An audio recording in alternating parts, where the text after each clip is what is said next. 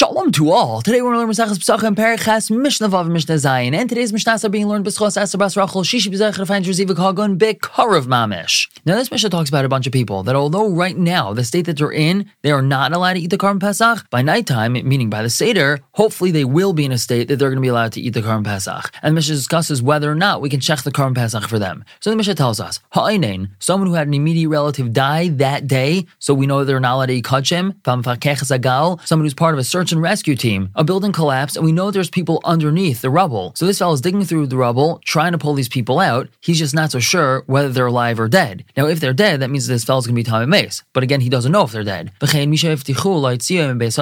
We have a fellow who sadly in jail, but they promised him that they're going to let him out of jail before Pesach or someone who's sick, or an old person, even though they're sick or old, they're still able to eat a kazayas, we can shech the Karban Pesach for them, meaning they could join in a chabura, even though we don't know for sure, 100%, that they're going to be able to eat the Karban Pesach by night. Now the Mishnah clarifies, Al Kulon ain't shech b'fnei for all these people that we just mentioned, we can't shech the Karban Pesach for them by themselves, meaning we can't make a special chabura just of these people. For example, we can't have one chabur for the Karban Pesach just of the people that are part of the search and rescue team that are clearing away the rubble. Why is that? Because maybe they can bring this Karban Pesach to a state of psol. Let's say we shech the Karban Pesach for the search and rescue team, and then it turns out that there was a person who was dead in the rubble. That means that the entire search and rescue team is tame, and that means that the Karban Pesach is pasul and can't be eaten. So we don't want to bring the Karban Pesach to that situation. So therefore, if we're going to be shechting for one of the people on the search and rescue team, or for this onen, or maybe for the person that's in jail, they could join in in a regular chabura, and if it turns out that that person became tame,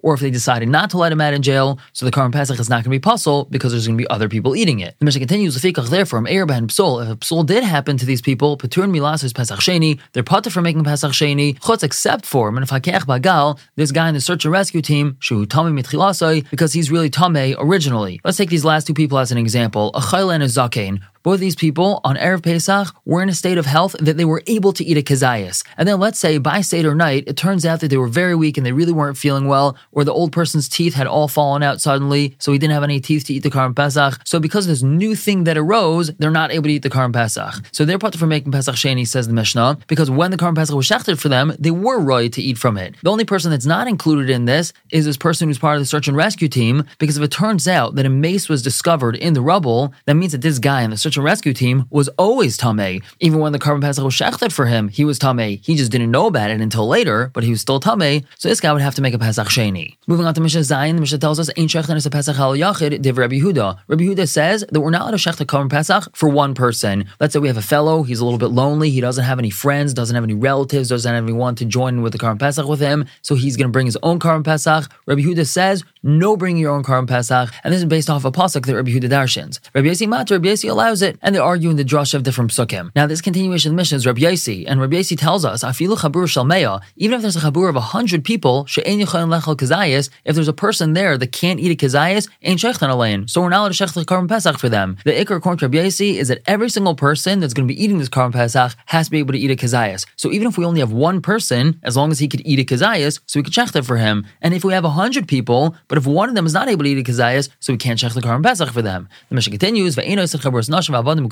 we're not allowed to make a chabura of just women and slaves or ketanim and slaves because slaves are not trusted, they're very priestistic people, and therefore slaves can't be part of a chabura of women and children. However, we could have a chabura of each of these individually. We're going to stop here for the day, pick up tomorrow with Mishnah Ches and Perak Tes, Mishnah Aleph. For now, everyone should have a wonderful day.